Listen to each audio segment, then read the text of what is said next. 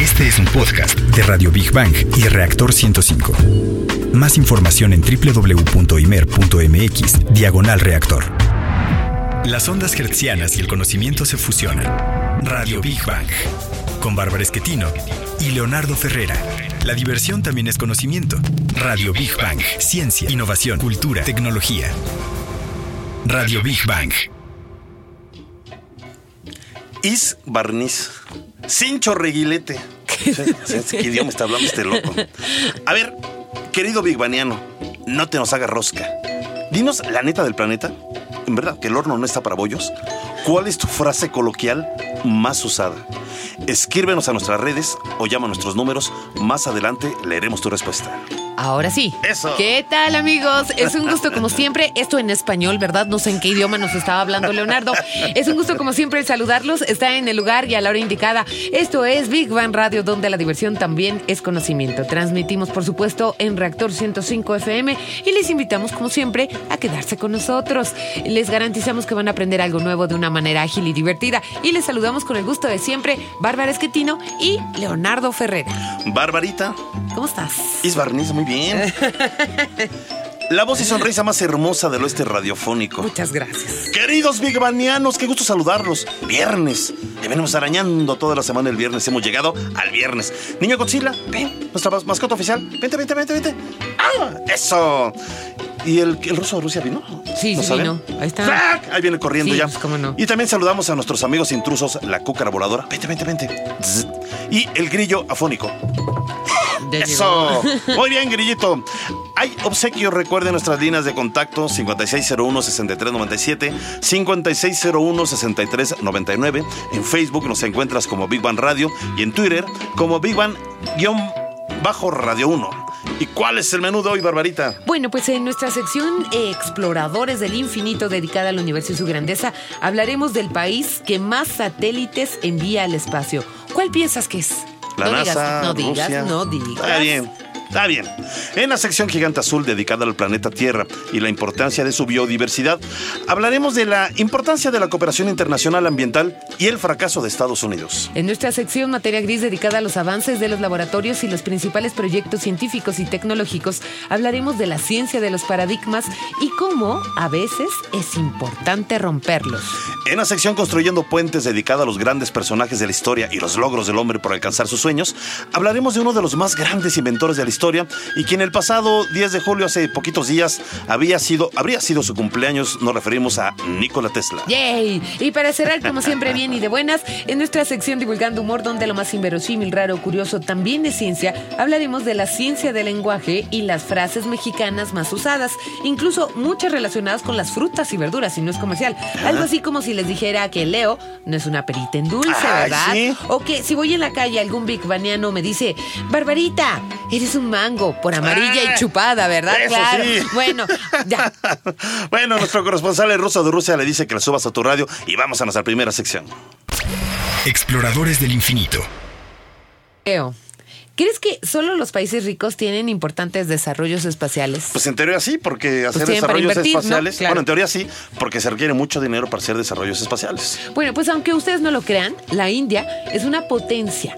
Y cuando se piensa en la India, lo primero que pues, nos viene a la mente es un país pobre, pero eso sí, muy espiritual, ¿no? Bueno, aunque sí, bien es cierto, existe pobreza y mucha pobreza, esto no ha sido un obstáculo para impedir que la nación asiática se establezca como uno de los principales competidores en el mundo eh, espacial.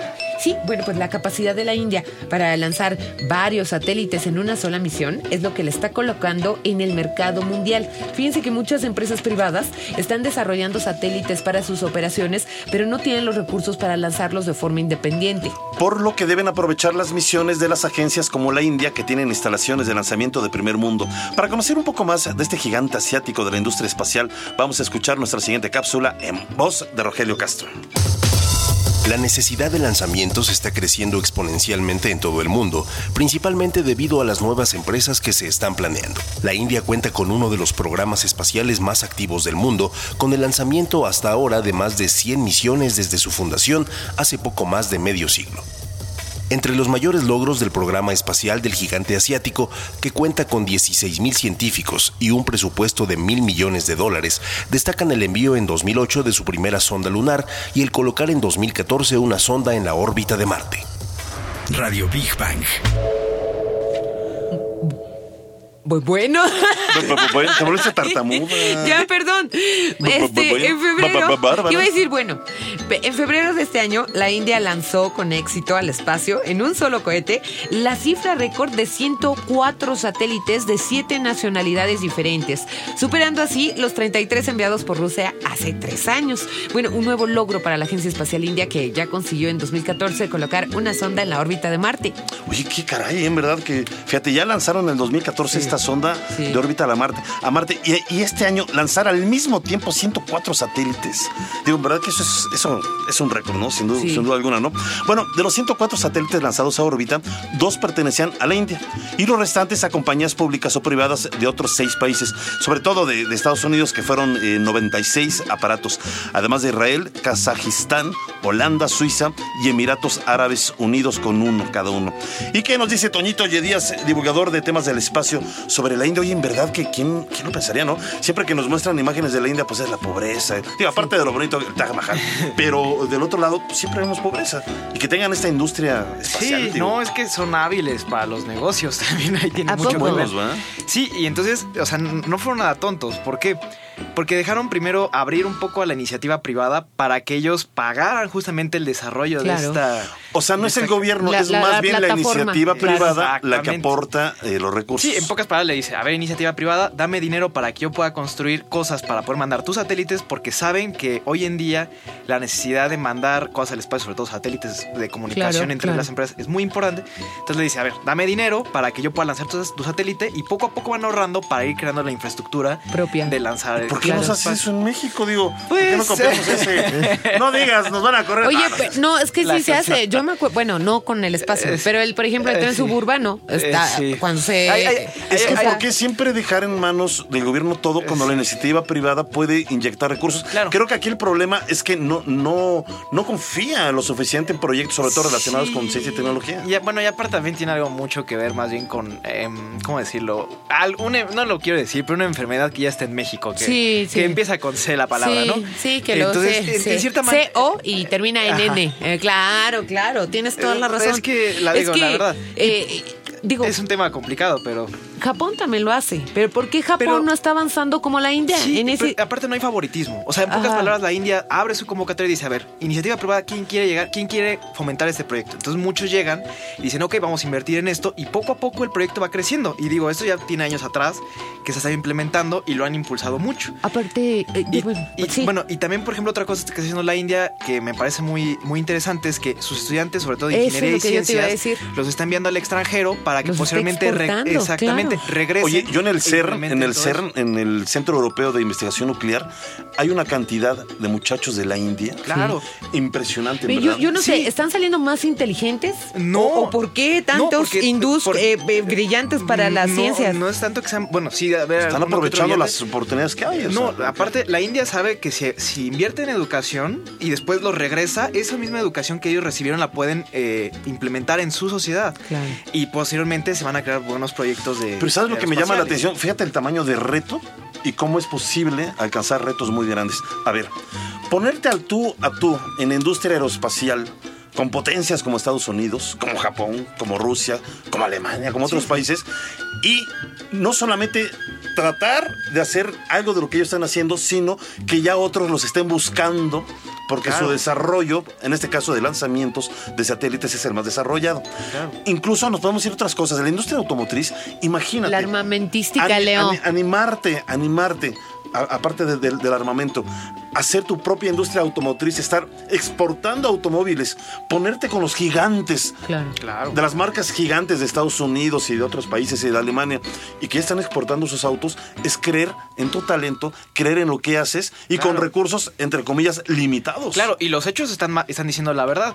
Por ejemplo, ahorita la agencia espacial, bueno, de la India, no sé si le llama así, pero es un nombre parecido, es le está dando al tú por tú a SpaceX, que es la, principal empresa ahorita de la NASA, el principal ah, que vamos a hablar de eso, ¿verdad? el principal proveedor de la NASA que está mandando cosas al espacio. O sea, literal, ahí se va dando un tú por tú a ver quién es eh, quién está, por así decirlo, produciendo más, en cierta manera, ¿no? Oye, yo en verdad creo que así como vemos a las potencias de arriba, digamos, y queremos copiarlas en muchos aspectos, o, soñamos, pues también debemos de soñar con, eh, naciones que aparentemente tienen un PIB, bueno, no, no aparentemente, tienen un PIB incluso menor que el de México, pero que están haciendo cosas mucho más grandes de la que estamos haciendo en nuestro propio país. Y yo creo que es un ejemplo y un, pues un balde de agua, diría yo, pues, pues para que realmente eh, creamos más y en, nuestros expertos. Bueno, le apostemos más a la educación. A la educación, a nuestros expertos, a nuestros jóvenes. y a la innovación. Sí, se puede, señores. Exactamente. de hecho, por ejemplo, un pequeño comentario, ah, por ahí decían, bueno, uno de algunas personas que se, se mueven en este medio, decían que incluso la segunda carrera espacial o la carrera espacial que podría venir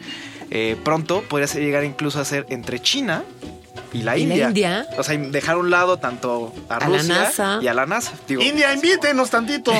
¿No? No, pero qué pues interesante. Qué ya Nos vamos, ya nos vamos rápido. Toñito, dinos eh, ¿qué frase coloquial eh, usas? Pero como muy ah, mexicana, ¿no? ¿Grosera o no grosera? Bueno, no sé. No, sin pues grosería. no sé cuál sea, pero por ejemplo, cuando me enojo mucho, siempre digo hijos de. Eh, Eso, de María. De Tutankamón. Sí, es normal. muy bien, muy bien, Toñito. Libera estrés, no te preocupes. Muchísimas gracias, Toñito. Y vamos a concluir la sección Exploradores del Infinito con Big Bang al momento. Bueno, entre los satélites más grandes lanzados al espacio destaca el satélite indio de la serie Cartosat 2. Bueno, pues este Cartosat 2, este satélite es el más pesado de todos, con 714 kilogramos y es utilizado con fines cartográficos. Bueno, el niño Godzilla nos dice que vayamos a nuestra siguiente sección. Gigante Azul. A ver, Leo, ¿por qué crees que Estados Unidos está en contra de programas, hablando de, superpotencias, que buscan atacar el calentamiento global? Pues, ya saben que está el pues, pues, escándalo fuerte, ¿eh? Porque la, industria de Estados Unidos es una de las más grandes a nivel mundial. Yo también creo. Y al ser una de las industrias más grandes, pues es una de las que más contaminan. Y con la contaminación ya sabemos, hay un efecto invernadero y calentamiento global. Pero, ¿no te parece absurdo tener este pensamiento cavernícola? Estamos en el mismo barco, es la Tierra, ¿no? O sea, ¿de qué me sirve tener esta industria si no me va a hacer servir en, poco tiempo. Pero el, clásico pensamiento de, es retrógrada, es, poca visión, ¿eh? Yo, quiero dinero, no me importa el mundo. Mientras yo viva en esta generación y mientras a la siguiente les deje una lana, no me importa. bueno, pero bueno, ok. A ver, ahora la pregunta para todos ustedes, Big ¿Qué tan importante creen que es la cooperación internacional en temas de medio ambiente? Si quieren, me lo responden a través de redes o le pueden hablar a Ceci. No, no es cierto. Y bueno, en junio pasado, Donald Trump anunció que Estados Unidos abandonaba el Acuerdo de París sobre cambio climático, aprobado por 195 países en diciembre de 2015. Bueno, pues el Acuerdo de París es considerado por muchos como el logro ambiental más importante de la historia por su alcance global y sus objetivos a largo plazo. La decisión del presidente estadounidense fue recibida como un jarro de agua fría por la comunidad internacional, con la mayoría de líderes mundiales mostrando su decepción con el mandatario. Naciones Unidas también calificó como una gran decepción la decisión de Estados Unidos. Y bueno, después de China, Estados Unidos, como bien lo dijo Leo, es el mayor emisor de gases de efecto invernadero en el mundo. En el 2012, Donald Trump calificó al cambio climático como un engaño chino. Ah, caray. sí, bueno, para perjudicar a las manufacturas estadounidenses. O sea, todo el mundo está en contra mí, ¿no? Yo soy el bueno. Pues es que ahora ese es el discurso, ¿no? Sí, claro. Me quieren afectar mi, industria petrolera, me quieren, que nos quedemos sin empleos. No, no, señores, al contrario. Exacto. Bueno, de esta manera Estados Unidos se sumó, bueno, pero fíjate a quién se suma. A Nicaragua y Siria, como los únicos países de la Convención de las Naciones Unidas sobre el Cambio Climático que eh, no están de acuerdo con el Acuerdo de París. Para hacer un poco de historia, ¿sabías que la cooperación ambiental internacional nació como una preocupación por proteger nuestro entorno. Sobre esto vamos a escuchar la siguiente cápsula. Gracias. La educación ambiental relaciona al hombre con su ambiente y con su entorno y busca un cambio de actitud, una toma de conciencia sobre la importancia de conservar para el futuro y para mejorar nuestra calidad de vida. Si partimos del momento en que empieza a ser utilizado el término educación ambiental, situaríamos su origen a fines de la década de los años 60 y principios de los años 70, periodo en que se muestra más claramente una preocupación mundial por las graves condiciones ambientales del planeta. México siempre ha apoyado las cumbres o convenciones que buscan el mejoramiento ambiental. Radio Big Bang. Y bueno, está con nosotros vía telefónica Gustavo Sosa Núñez, autor del libro La eficacia de la cooperación internacional para el medio ambiente. Este libro ofrece un análisis del papel que desempeña la cooperación internacional en temas tan importantes como el agua y el cambio climático, entre otros. Así es, bueno, con la contribución de diferentes especialistas, el libro permite apreciar la eficacia que la cooperación internacional tiene en casos específicos de la política ambiental de México. Mi querido eh, Gustavo Sosa, gracias por estar en vivo en radio. ¿Cuál es el papel que juega México eh, respecto a la cooperación internacional en temas ambientales, eh, Gustavo? Hola Leonardo, Este, buenas tardes, gracias por la invitación. ¿Qué, ¿Qué papel juega? Híjole, Mira, somos un país que nos presentamos como gran promotor de la agenda verde, eh, mostrando que estamos apoyando el combate al cambio climático, pero el discurso dista mucho de las acciones que estamos haciendo ah, en territorio nacional. Eh, ¿Por qué dista mucho? ¿En qué sentido, me quedo Gustavo? Mira, si quieres, eh, ahora sí que dejando un poquito de lado el libro, eh, ok, bueno, mencionando el libro. El libro está contemplando cuatro temas, cuatro casos de estudio que son agua, género, el financiamiento del cambio climático y la cooperación que se está realizando en materia de investigación para la ciencia del ciclo del carbono. En, en estos temas podemos ver que efectivamente hay colaboración, pero si bien se alcanzan los objetivos de cooperar per se, el resultado final, que debe ser la protección ambiental o la conservación no o es el que se ambiental, no se necesariamente se está dando, ¿no? Y a qué es lo que te iba yo a comentar. Acabamos de ver en medios que ayer vino el secretario de Energía de Estados Unidos, que es una persona que tiene exactamente la misma postura de Trump en cuanto a temas climáticos. Debe ser, claro. Entonces, ¿a qué vino? A fomentar un poco más la extracción, el uso de los mismos combustibles fósiles que el mismo país y el mismo gobierno está diciendo en los foros internacionales que va a empezar a transitar poco a poco. Entonces, suena un poquito este, incongruente en esa parte. No digo, por citarte un ejemplo ahorita que se viene a la mente, que pasó ayer. Gustavo, eh, perdón, una pregunta. Eh, nosotros, eh, como habitantes de la Ciudad de México, pues siempre estamos acostumbrados ya a, a, este mismo discurso de que los coches son los que contaminan. Pero yo escuchando a otros expertos, lo que he podido sacar de conclusiones es que la mayor parte de la contaminación que se genera en áreas, pues como la Ciudad de México, las grandes urbes, es la de las industrias.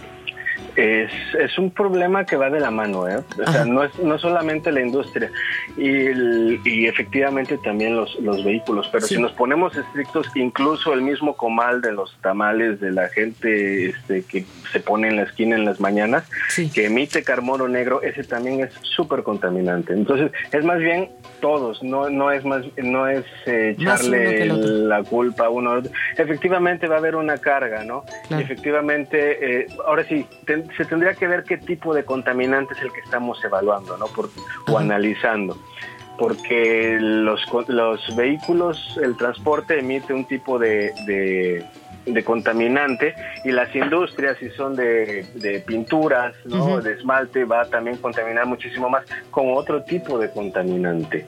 Entonces, se tiene que ver más bien desde una perspectiva general, integral, ¿no? De todos los contaminantes y, ah, ok, nada más es dióxido de carbono o nada más es ozono. Ah, no, entonces es culpa de determinado sector y el otro no tanto. Entonces, que el otro que no contamina tanto, pues entonces mejor luz verde seguimos como si nada.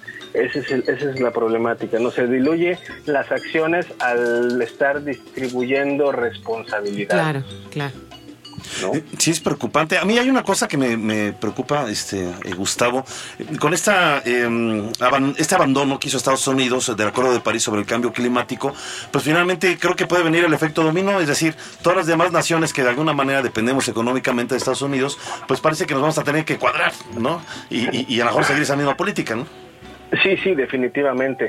Ahora, yo no, yo no usaría la palabra cuadrar, sino más bien, a mi, a mi impresión, más que cuadrar es más bien estar de acuerdo con las posturas. Claro. Pues es lo mismo. Pues obedecer a los intereses, ¿no? de, de nuestro máximo socio. es más bien como implica una situación como de sumisión o de que hay una autoridad, ¿no? Bueno, me cuadro con lo que dice Exacto. el vecino.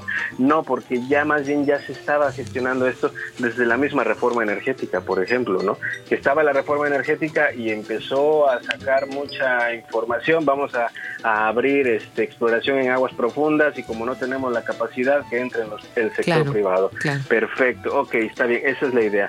Y la transición energética a energías renovables, eso se menciona en los acuerdos, de- en el acuerdo de París, en la cuestión Así del es. cambio climático. Bueno, ok, agarraron las prisas para ingresar, eh, pa- perdón, para antes de ir al Acuerdo de París tener algo que presumir en este sentido, Sí. y ahí es donde sale la ley este, de transición energética. En verdad que es un es- tema, eh, mi querido Gustavo Sosa, mira, da para mucho. Eh, Por Sí, cuestiones claro. de tiempo nos eh, tenemos que despedir, pero a mí me gustaría que en otra ocasión eh, pudieras acceder a hablar con nosotros, a seguir con estos temas que son muy, muy interesantes. Claro Por lo sí, pronto vamos a, obsequiar al público eh, uno de tus libros, eh, La eficacia de la cooperación internacional para el medio ambiente. Te mandamos un, un abrazo muy grande. Muchas, muchas gracias por estar con nosotros en Vivo en Radio. Igualmente, hasta luego. Hasta un luego, abrazo, Gustavo. muchas, muchas gracias. Y vamos a concluir eh, la sección gigante azul con Big Bang al momento. Bueno, Trump pidió renegociar el acuerdo de París sobre el cambio climático para poder formar parte del mismo. Claro, ¿verdad? Fíjate, a nada. conveniencia, A ver, claro. Fíjate, a lo que el presidente francés Emmanuel Macron respondió con un rotundo no. O versión español le dijo a Trump, en el pastel. O sea, primero nos votas y luego quieres poner tus condiciones. Pues, ne. Pues no. ¿Y qué les parece si vamos a nuestra siguiente sección? Materia gris. A ver, Leo, dime, dime un paradigma que hayas roto en tu vida. Ah, los niños no lloran. Sí, pues sí. Digo, no, pues no. No, Digo, sí me más decían bien, de chiquito, o sea, todos los, niños se lo niños decían. no lloran. O sea, y un macha. día aprendí a que, por supuesto, podemos Y llorar. de ahí llora todos los días. No, no es Yo lloro cuando Barbarita se enoja No, conmigo. bueno, Sí. a ver, para quien no entienda Sí. qué es un paradigma, son modelos o patrones de comportamiento que nos permiten interactuar socialmente. Dichos modelos o patrones están conformados por todas las ideas, creencias, emociones y actitudes que hemos incorporado como nuestras a lo largo de la vida, que puede estar correcto e incorrecto, Bueno, ¿eh? yo, a ver, retomo este ejemplo, lo que yo te decía. Los hombres no lloran, es, un, Ok. es un paradigma.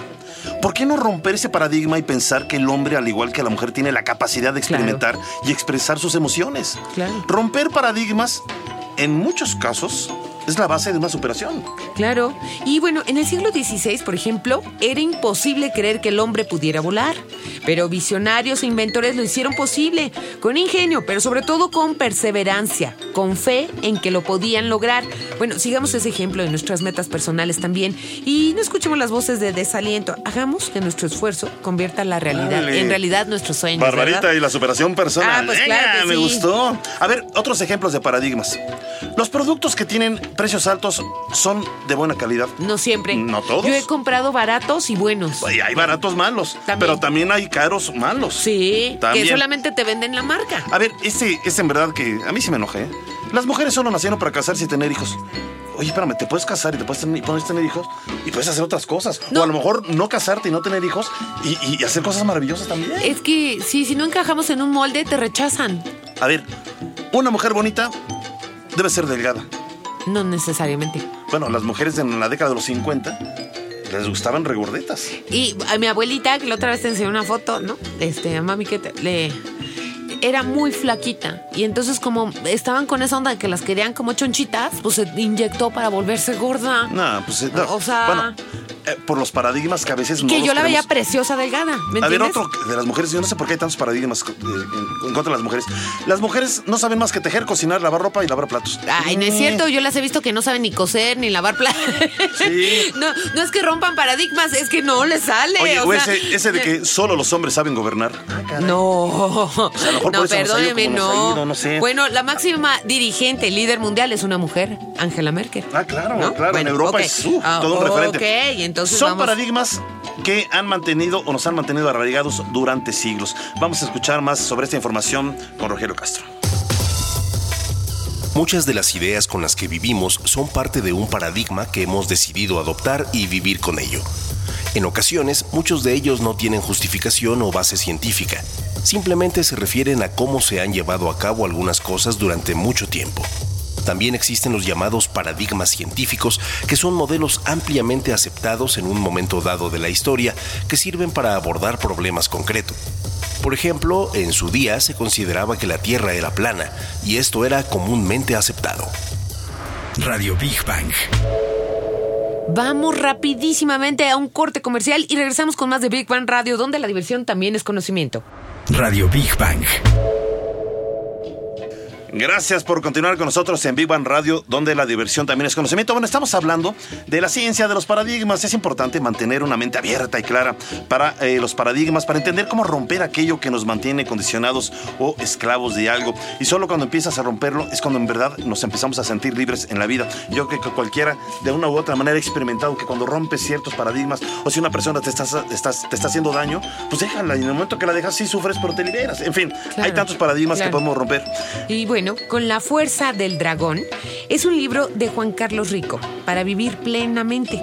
Este libro también es una guía escrita desde el corazón. Son consejos nobles llenos de buena intención que te ayudarán a ser un mejor ser humano, un mejor profesional, un mejor amigo, un mejor ciudadano, una persona de éxito. Y le agradecemos a Juan Carlos por estar con nosotros en vivo en el estudio. estudio perdón. Muchas gracias por estar con nosotros. Leo está feliz, contento porque le trajo su libro autografiado y que se le salen sus lágrimas. No, no, no, pero además yo déjame decirles, perdón mi Juanito, ya sé que es tiempo de hablar, pero tengo ya muchos años de conocer a Juan. Conozco que es una persona en verdad noble, entregadísima a los jóvenes, a las causas de los jóvenes, a los valores, al amor a los demás. Yo veo el amor que le tienes a tu hijo tan, tan, tan grande, pero no solamente a tu hijo, sino a todo lo que representa vida, esperanzas, ilusiones y que hayas escrito este libro porque te conozco en verdad me motiva y ahorita en el corte nos estabas eh, comentando que ya a pesar de que tiene muy poco de que salió estás moviendo corazones. Sí. ¿Qué tal, eh? Pues primero, muchísimas gracias por recibirme y poder llegar a tanta gente que ustedes llegan. Muchas gracias. Y quiero decirle a la gente que nos escucha que de verdad que hay una magia y una energía impresionante, ¿no? Desde que uno entra y los ve hablar y, bueno, están interactuando. De verdad está venga, venga, Y lo digo de verdad, este, con mucho corazón, este, Leo creo que tú has sido una de las personas que me ha enseñado, y lo digo en la dedicatoria, si me lo permites mencionarlo, que siempre ha estado muy acorde, de verdad, a eso que dices y haces. Esa congruencia no la tiene cualquiera. Sí, sí. Muchos creo que hablamos de más pero representamos otra cosa. Y creo que desde que te conozco y no es cebollazo, eh, yo sí he visto que tú siempre has luchado por los ideales, por la gente, te he acompañado, hemos estado en algunos lugares con personas con discapacidad, con tanta gente que tú has creído de verdad en esos temas. Y eso, de verdad déjame decirte, que son, creo que lo, de esas cosas que necesita nuestro país y necesita nuestro mundo. Hoy tenemos, yo creo que, que hacer un rescate de valores bien importante. Sí, y justo escribí este libro pensando en que con la inmediatez que queremos las cosas, con la rapidez que vivimos la vida, pues todo lo queremos de rápido, de pronto y que pase y nada valoramos. Y se nos olvida algo bien importante que es vivir la vida. Así de sencillo. Ni cuenta nos damos. Pues se pasa la vida. Y se pasa la vida y no nos damos cuenta, que es lo peor, y, y, por qué es importante? Digo, está tiene mucho que ver con esto que, que, dices, va muy rápido los días. Y cuando ya vemos, pues se nos pasaron 10 años, se nos pasó no sé cuánto tiempo, y se nos pasó gente que queríamos. Este libro, tú nos dijiste, Juan Carlos, ahorita en el corte, que era importante, sobre todo para personas que tienen una enfermedad eh, que puede llegar a ser mortal, la mayoría de las veces, eh, pero hacemos votos porque pues, los que lo tengan eh, logren una cura, ¿no? Como el cáncer. Justamente, Bárbara, fíjate que, que cuando yo decidí escribir este libro, primero fue yo creo que un poco forzado, lo tengo que decir, sí. porque yo se lo prometí a mi hijo, ¿no? Entonces, si yo no lo hacía, tuvieron que pasar varios años. A mí me gusta mucho hablar con la gente y dar conferencias y yo dije, ah, pues ha de ser muy sencillo, lo mismo que hablas lo pues, transcribes. No, hermano, yo tengo tres años que no termino mi libro. Y entonces tuvieron que pasar muchos años para que esto se volviera una realidad, pero yo sabía que, que primero no iba a ser comercial, después una editorial supo por un amigo, me mandaron llamar y me dijeron, nos interesa tu libro antes de conocerlo. Eso para mí fue como de gran valía. Claro. Eh, al saber que iba a ser comercial, yo sentí que teníamos que darle un impulso diferente, porque si no estaríamos hablando de vender libros para generar ganancias, ¿no? Que no está mal, porque pues a final de cuentas también es importante. Pero yo quise hacerlo diferente, entonces desde el principio eh, yo pensé en una gente muy importante, una gran amiga también de Leo, que es Lolita Ayala, que es una gran persona y que de verdad mis respetos para ella que me ayudó mucho en un proceso que vivimos en la familia de cáncer y que desde ese momento yo supe que todas las ganancias de este libro tendrían que ser para su fundación. ¿En verdad? Para apoyar un oh. programa ah, de detección temprana. eso, eso. Oye, en verdad, mi querido eh, Juan Carlos, eh, el tiempo, como dice Barbarita, es, un tirano. es un tirano. Nos tenemos que ir, pero en verdad me gustaría que dijeras, no sé, tal vez alguna frase, si, si es que la tienes en la cabeza, eh, sobre la fuerza de este libro, porque es la fuerza del dragón. ¿Con qué frase podrías hablar de este libro que le llegue al público y que la gente busque este libro con la fuerza del dragón? Pues yo resumiría todo en energía. Energía. Energía que tenemos que entregarle a la gente con este libro para decirles que no están solos, que podemos todos juntos generar esa vibra necesaria, porque para vencer el cáncer lo más importante es tener una actitud positiva. Alguna vez me lo dijo Lolita Ayala, yo lo dudé, supe que, que, tenía que ser así. Una vez vi un letrero que decía el cáncer es amor y maldije todo lo que pude maldecir. Y hoy les puedo decir que en verdad el cáncer es amor, transforma vidas, pero nos une. Hoy este libro, este libro ya no es nuestro, este libro lo hemos entregado. Eh, lo presentamos hace dos días, se puso a la venta hace dos semanas, ya se agotó en línea Está en todas las sucursales, no sé si puedo decir la tienda. Pero bueno, es la tienda de. Creo que no. Un personaje muy famoso sí, que genera paz. Con G. Ajá, sí, y, ya. sí, muy bien. Y bueno. De la India. Ingenio, eso es ingenio. Ya está en todas las sucursales del país. Ayuden, porque es bien importante. Y va además para ayudar. Y por favor, aprendan a vivir la vida. Eso. La vida es demasiado corta como para dejarla. Sí. Y frágil además. Pues ahí está, con la fuerza del dragón de mi queridísimo, en verdad, hermano, yo diría, Juan Carlos Rico Campos. Y te ven muy bien. Con la fuerza del dragón de Juan Carlos Rico Campos, te mandamos un abrazo enorme. Chavos, vayan a comprar este libro con la fuerza del dragón. Vale la pena, vale la pena. Y muchas, muchas gracias. Nos dejó regalitos. No se pongan locos. Ahorita les decimos cuál es la preguntita para que se los den. Muchas gracias. Vamos a cerrar eh, Big Bang al momento con eh, materia. Bueno, perdón, perdón. Con materia gris con Big Bang al momento. Y bueno, Leo. Bueno, pues no basta con querer lograr algo, no basta con desearlo mucho, no basta con pensar que un día lo lograremos, no es suficiente anhelar ser feliz, es necesario trabajar constantemente para lograrlo. Pues sí, y debemos romper paradigmas si es necesario, hacer que aquello que los demás creen imposible sea posible. Debemos escucharnos sobre todo a nosotros mismos, a nuestra voz interior. Vamos a construyendo puentes. Venga. Construyendo puentes. A ver, a ver, mi, querido, mi querido grillito afónico, Y los bigbanianos también. Bigbanianos también. Va, una, dos, tres. Estas son las, mañanitas. Venga, grillito, muy bien. ¿Esto para quién es? ¿O sí quedan? ¿Son dedicados para quién? Esto fue porque el pasado 10 de julio, Nikola Tesla, el héroe de ciencia de Barbarita, hubiera cumplido 161 años. Bueno, Nikola Tesla nacido en Croacia, entonces era el imperio astrohúngaro. Esto fue, bueno, nació el 10 de julio de 1856. Como saben, fue un físico, matemático, ingeniero eléctrico y célebre inventor que revolucionó la teoría eléctrica inventando y desarrollando la corriente alterna. Falleció en Nueva York, Estados Unidos, el 7 de enero de 1943. Como todos sabemos, ¿verdad? Todos ustedes bigbanianos en que sé que son del club de Nikola Tesla, fue una de las mentes más brillantes de la historia. Sin embargo, los logros de este inventor fueron ensombrecidos por sus contemporáneos Thomas Alva Edison y Guillermo Marconi, a quienes se les adjudicó, como ya sabemos, la invención de la luz eléctrica y el radio, respectivamente, la radio, perdón, respectivamente. Y cuando el verdadero inventor, pues ya sabemos que fue Tesla, cuya obra abarca más de 700 patentes que incluyen las bases del sistema de televisión, la radio, el microondas y el polémico sistema de defensa estadounidense conocido como la Guerra de las Galaxias. Así es, bueno, ya hemos hablado en este programa varias veces de la genialidad de Tesla. Pero pocas veces, o pocas veces hemos hablado de sus excentricidades. por ejemplo, dormía muy poco y tenía desorden obsesivo compulsivo. Tesla dormía, dicen que entre dos y tres horas al día, o dormitaba. No tocaba el cabello de nadie. Y estaba obsesionado con el número tres. Además de que pulía y limpiaba minuciosamente cualquier implemento para usarlo en la comida, utilizando 18 servilletas. Ay, bueno, sí está Un claro ejemplo de trastorno obsesivo compulsivo, dicen ahora los expertos. Y además, ay, es que esta yo no me la creo, pero sí lo dicen, ¿verdad? Tenía un extraño cariño por las palomas. Y cuando digo extraño, pues eh, ahí les va. Tesla buscaba a palomas enfermas y las llevaba a su habitación del hotel. Una de ellas, en concreto, le robó el corazón. De hecho, esto fue lo que le escribió. Quería a esa paloma al igual que un hombre ama a una mujer. Y ella también me quería a mí. Me daba razones para vivir. Más tarde Tesla... Bueno, mejor vamos a escuchar la siguiente cápsula. Se can, can, can, can, can, can. A ver. Muchos de sus inventos están aún clasificados. Tesla murió siendo una gran mente para la ciencia. Nadie podía descifrar algunos de sus estudios debido a su enorme capacidad inductiva.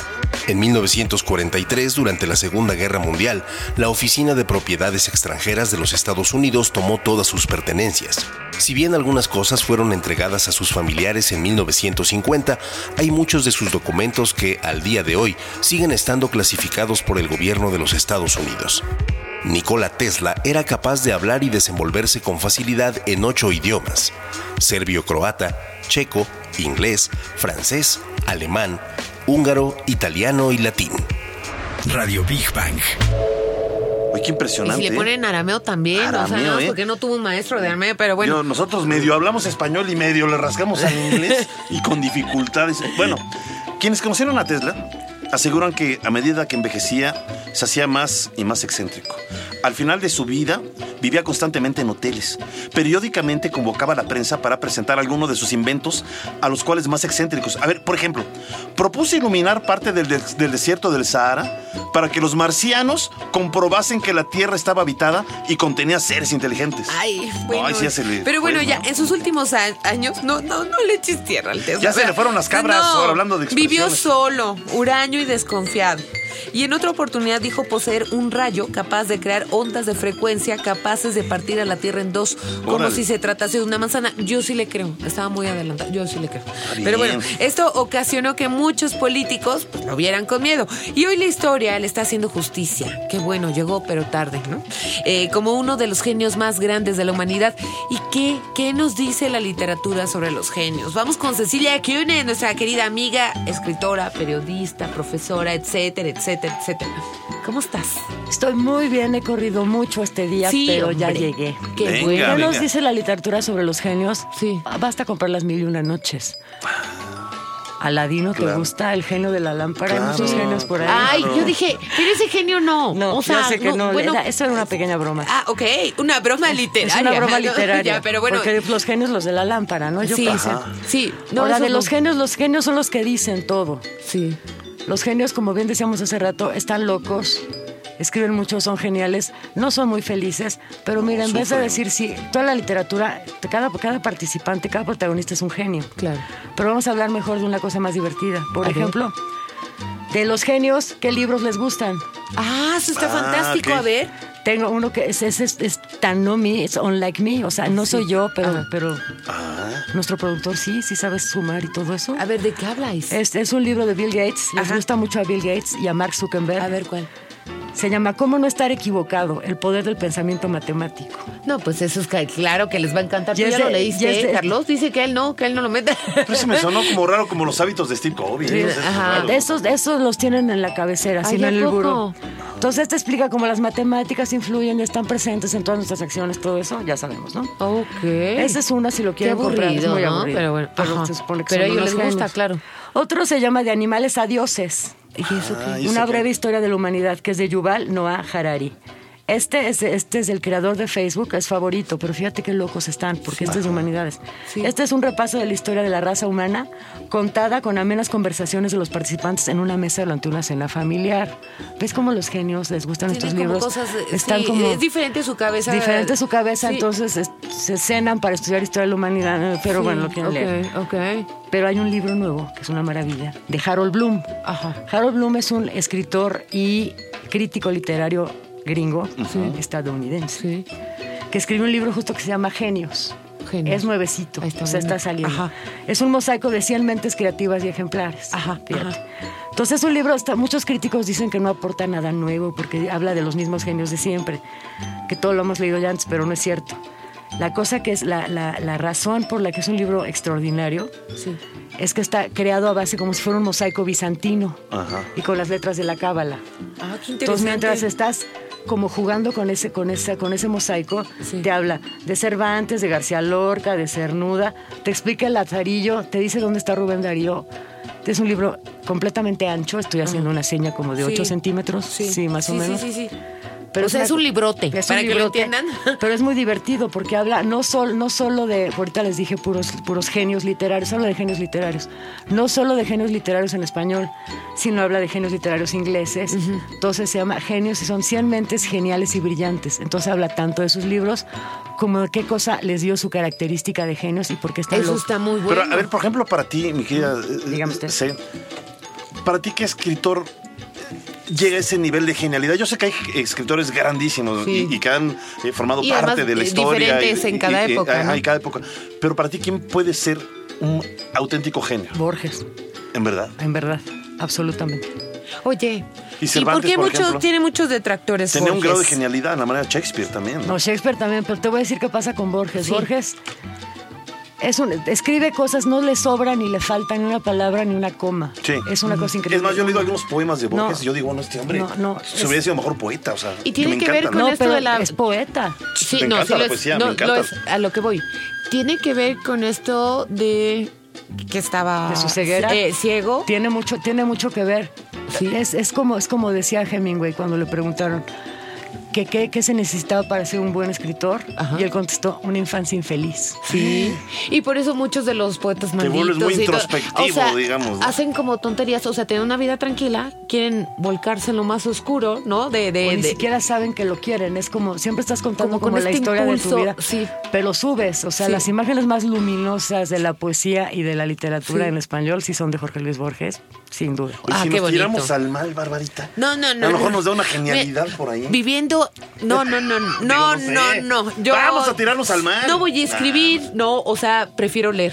O sea, o sea Mi querida. Cecilia Accione, Muchas gracias por gracias. estar Siempre con nosotros, apoyándonos siempre y el público, en verdad, que te quiere, Nutriéndonos te la sigue. mente. ¿Dónde Muchas te puede seguir el gracias. público, por cierto? Me pueden seguir en el periódico El Economista los lunes, que el lunes que entra voy a publicar la segunda parte de la avenida que se volvió paseo y que es la historia de la avenida Reforma. Estoy muy divertida. Oye, es que, ay, no los puedo, están preciosos, por favor, cuando lean, no los he podido leer todos, pero es una preciosidad. Leanla, leanla, leanla. Oye, rapidísimo, nuestra pregunta de hoy fue, me querida C, eh, ¿alguna expresión coloquial que uses eh, con frecuencia? ¿Cuál es? Estoy volteando a ver a mis compañeros así de...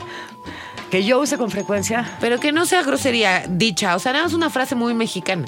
Bueno, siempre digo una cosa. Es como mi abuela. El que te la hace una, te la hace dos. Sí, claro. O como dicen los gringos, bueno, los gringos, ¿no? O en habla inglesa, la primera, eh, qué pena por ti, ¿no? La segunda, este, no, este, más bien, qué pena el que te lo hizo, ¿no? La segunda, qué pena me das tú, por tonto. Hay otra que sí, sí. uso mucho. ¿Cómo somos? Ya sabemos. Claro. Esa lo uso Yo a mucho. veces digo una que no lo voy a decir versión grosera, pero porque no es versión grosera. Cobra de bolones. ¿Qué? ¿Qué es eso? Pues ¿Qué? ya, no te lo Ay, ya me, di- ya me recordó un gran amigo ¿Cuál? de hace años. ¿Cuál es la que yo digo ¿Cuál siempre? es? Pues todo fuera como eso, ¿no? Venga, Ah, eso. ándale, sí. Muy bien. O ya, le vino a rugiste pantera, ¿verdad? Que se la digo todo el tiempo. ya, muchas. Se la digo todo el tiempo. No, hombre. Y así como se sí, como bueno, tenemos muchos comentarios rápidamente. ¿Qué? ¿Nos vamos con los biguaneros o no? A divulgando. Vamos, No, pero vamos a suave. concluir, vamos a concluir Ah, la sí, sección cierto. Construyendo Puentes con Big Van Ay, Almonto. perdónenme. Nikola Tesla, eh, otra de las excentricidades, odiaba las perlas.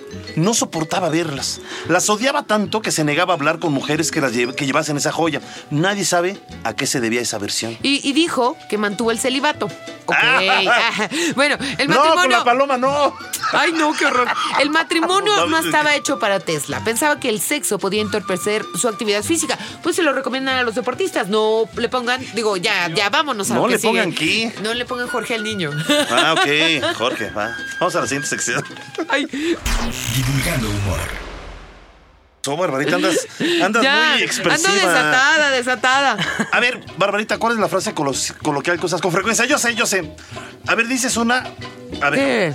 bueno, no lo voy a decir completo, dices, cuando te enojas, qué poca, hijos de la, o sea, qué poca Mauser, hijos de la Malinche. Ah, bueno, muy bien. Versión, este. Ah, sí. Ah, la de ya estás peinado para atrás. Sí, ya estás peinado para atrás. O sí, bueno, de chale también me sale mucho. Bueno, te ah, bien. Infinidad, bueno, México ha sido escenario de un complejo proceso social de intercambios culturales a lo largo de su historia. Allí, el uso popular del idioma que los conquistadores e europeos comenzaron a imponer hace más de 500 años también lo fue modificando. A ver, se han creado así un sinnúmero de palabras o expresiones que hoy son ya típicamente mexicanas. Yo, yo agregaría que fue una combinación, ¿no? Entre españoles y, los, los originales de México. Y bueno, y en, verdad, que solo quien nace en México entiende el significado de las siguientes expresiones. Por ejemplo, para saludar, que Pex, que Pachuca por Toluca, que Transita, que Hondón Ramón. Ay, no, pues ya dices que eso ya está como muy retro, ¿verdad? Pero bueno, como Estados Unidos, o para responder, vientos huracanados del norte, Cincho Reguilete, Simón, a Wilbur, Cámara, abuelita de Batman. Bueno, a me gusta el. ¿Qué tal? Abuela de Batman, ¿cómo no? Hasta a Wilbur, yo lo digo hace mucho, a Wilbur. Sí, hasta con entusiasmo. A ver, para decir que algo nos gusta. Hoy está chido. Chido Liro. Me late un restaurante. Me late cacahuate. Chido Juan. Para decir que no, el pastel. No, no, no, never. Ni más, nones. Para afirmar que somos la autoridad o expertos en algo, soy la pura ah, verdura. Ah, caray. Bueno, me... me la rifé. Soy la neta del planeta. Oye, este, está bárbaro, ¿eh? Para decir que vamos al baño. Bueno, este es clásico. Eso ya se la saben. No, no, no, no, eh, bueno, este es decente. Perdón, voy a mi árbol. Este es decente. Sí. Pero este está más pelado, ¿eh? Voy a tirar la calaca. ¡Oh, Oye, este lo decían compañeros camarógrafos con todo respeto. ¿Qué pasó? ¿Dónde vas? Voy a tirar la basura. Ya. Oye, ese, voy a sacarle el cacahuate a la piñata. ¡Ay, ya! ¿Qué es eso? ¡Qué asco! A ya. Ver, ya termino con este. A ver, ahí va. va con buena expresión. Ya, dale. Orinita vengo. Como si te estuvieran viendo, Leonardo. Bueno. Voy. Orinita vengo, pero no me tardo, que igual voy a su ranchito. ¡Ay, asco! Ya. Ya, ahí les va otra, ¿sí? A mí me ponen siempre las peores. Para despedirnos, Ay, la bestia peluda, parto sin dolor. Este muñeco cambia de aparador. Aquí se rompió una taza y cada quien para su casa. Hay los vidrios para decir que al rato nos vemos. Te veo al ratón, cada chango a su mecate. Ya vas, barrabás. Ahí nos vemos, cocodrilo. Para decirle a alguien que se calme, sereno moreno. No te calientes plancha, calmantes montes. Comunícame tu ardor, quieto, prieto. Aguanta las carnes. Y en expresión mexicana, ¿cómo le dices a una persona que es fuerte? Escuchemos la siguiente cápsula. Para decirle a alguien que es muy fuerte, es fácil entender cuando decimos estás bien tronado, eres un charales atlas o estás bien mamey. El español es la lengua común para gran parte de Latinoamérica. Sin embargo, cada país o región suele incorporar al uso cotidiano palabras novedosas o modifica el significado de las ya existentes. Se crean además frases o expresiones tan particulares que a veces solo se las comprende bien dentro de una zona geográfica y aún dentro de un grupo social o rama de la actividad humana. Radio Big Bang. Oye, estamos ahorita recordando una frase. No todos, en el debate, que hay una que ya, ya se hizo institucional. Tiene poco tiempo. Si ya sabes para qué me pongo, para qué me invitas. No, no es cierto. si ya sabes cómo soy, ¿para qué me invitas? Si ya sabes cómo soy, ¿para qué me invitas? Oh, bueno. ya, dilo bien, hombre, Pues necesito que me inviten más para que vean. Ah, ya, ya. A ver, los mexicanos también hablamos con frutas y verduras. Ah, claro. Hijo de la guayaba. Te voy a partir tu mandarín en gajos. Estoy con mi media naranja. Vete a freír espárragos. A ver, ahí les va. Que conste que no fui yo, ¿eh? Este está bien grosero, pero también con expresiones usando frutas y verduras. Decimos, lo digo rápido, ¿eh? Subirse al guayabo, estás. estás ¡Órale! A ver, no, no, No, ya. ¿A dónde te ya, cállate. Estás tragando camote, naranjas, vas a parir chayotes. Me importa un cacahuate ni más paloma. Ya, ya. Ya, ya, Van los que, los que siguen, ya. Hasta te tembló la voz. Subirse al guayabo, vamos. Sí, porque a mí me van tragando camote. Ya. A ver, ya. Este está chistoso. Ya lo calabaceaste. Ya. Pero ya no seas fresa. Oye, está como mango. Es la cereza del pastel. no es una perdita en dulce, ¿eh? Ok, o qué tal como cuando quieres espantar a alguien, te va a comer el coco, la manzana de la discordia, ¿qué te pasa calabaza? Con melón o con sandía, hasta del nabo al chile.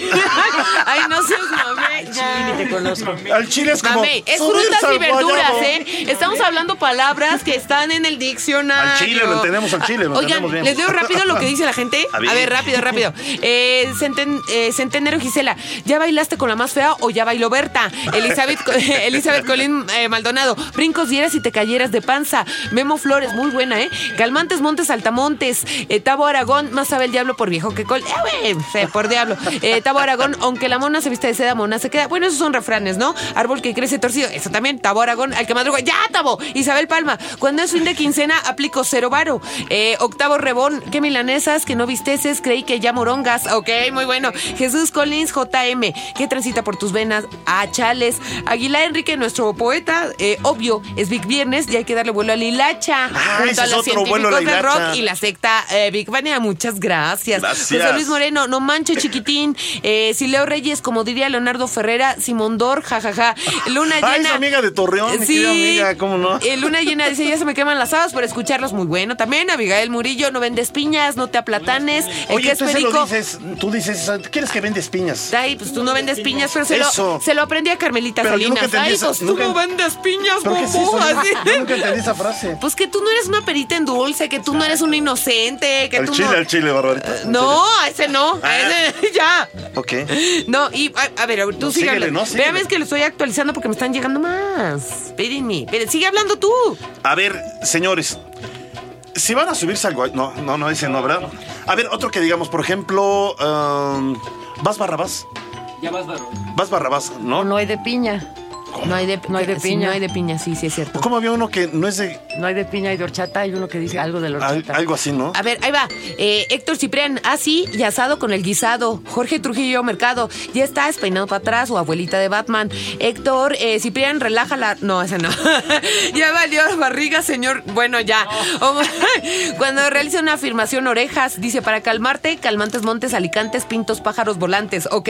Para negar algo, Nelson le dijo a Wilson, préstame tu llave, Stilson. ¡Ah, qué bueno! Hoy están Muy bueno, buenos, ¿eh? Muy bueno. Ya muy nos bueno, vamos. ya, Agradecemos en la producción de controles técnicos a Cristian Cruz, en la producción general Carlos Serrano, Ceci Mazariego asistiendo a la producción, en la locución de las cápsulas Rogelio Castro, en la recomendación de libros a Cecilia Kione y a todos nuestros amigos investigadores y científicos que amablemente participan con nosotros Y- en cada emisión. Y recuerden, queridos Big Banianos, no se aplatanen, es viernes. Ay, sin ustedes este programa tampoco sería posible. Gracias por estar con nosotros. Gracias también a nuestra mascota, el niño Godzilla, ¡Ah! a nuestro corresponsal, el ruso de Rusia, Big Barlewski, y a nuestros amigos intrusos, la cucara voladora y el grillo fónico. Nos despedimos, Bárbara Esquetino y Leonardo Ferrera. Hasta la próxima semana en punto de las 3 de la tarde. Esto fue Big One Radio, donde la diversión. Mamá, no ¿Qué? te enojes conmigo. Estas frases yo las, yo las vi en un libro, yo digo muy pocas. Madre, te mando un saludo enorme. Y ya, Big Baneanos, no se suban al guayabo. Y si se suben, Ya. pues ni modo. Ahí los vidrios, al Chile, sí, ya nos vemos. Nos vemos. Queremos. Las ondas hertzianas y el conocimiento se fusionan. Radio Big Bang. Con Bárbara Esquetino y Leonardo Ferrera. Radio Big Bang. Esto fue un podcast de Radio Big Bang y Reactor 105. Más información en www.imer.mx, diagonal reactor.